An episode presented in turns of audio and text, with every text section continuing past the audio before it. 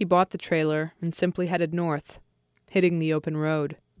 He was 50 years old and tired of it all. He needed to do something new. A trailer house would be better because it was something different. A trailer, he was told, stood for freedom and adventure, a new outlook on life. It meant living instead of existing. It meant driving, not just a car or a taxi or a bus or even a Zamboni. It meant driving a trailer. But a month into the trip, he grew anxious. He couldn't stand being in constant motion. His eyes got lost in the yellow lines on the road, and he nearly drove off the highway. He considered simply abandoning the trailer in a field, but then he saw a trailer park, and he decided to move in.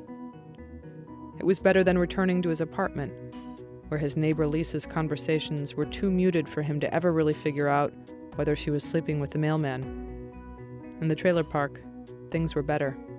You don't have your neighbor just behind a, an inch or inch and a half thick wall. So you got a few more feet in between people, so it's better that way. But eventually, he died.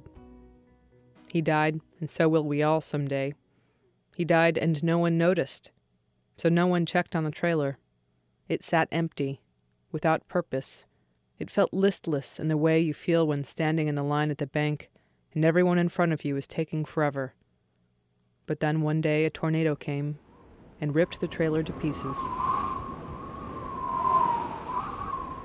And then the pieces of the trailer lay destitute on the ground. There were shards of glass and pieces of wood, and as the glass lay staring up at the sky, watching clouds worry their way from east to west, the wood, being somewhat more pensive, turned inward. The wood pieces began to dream of their past, and it was horrible and violent. They dreamt of the mill where they were conveyed on belts and then stripped of their bark. But then they gathered all their strength, those stalwart pieces of wood, and forced themselves to remember that beautiful paradise from which they came.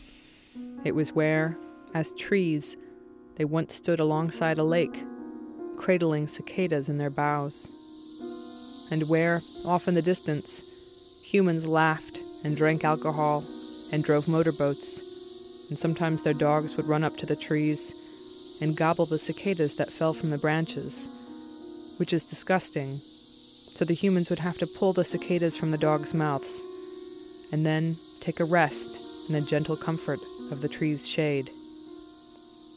Too much shade may be as undesirable as too little.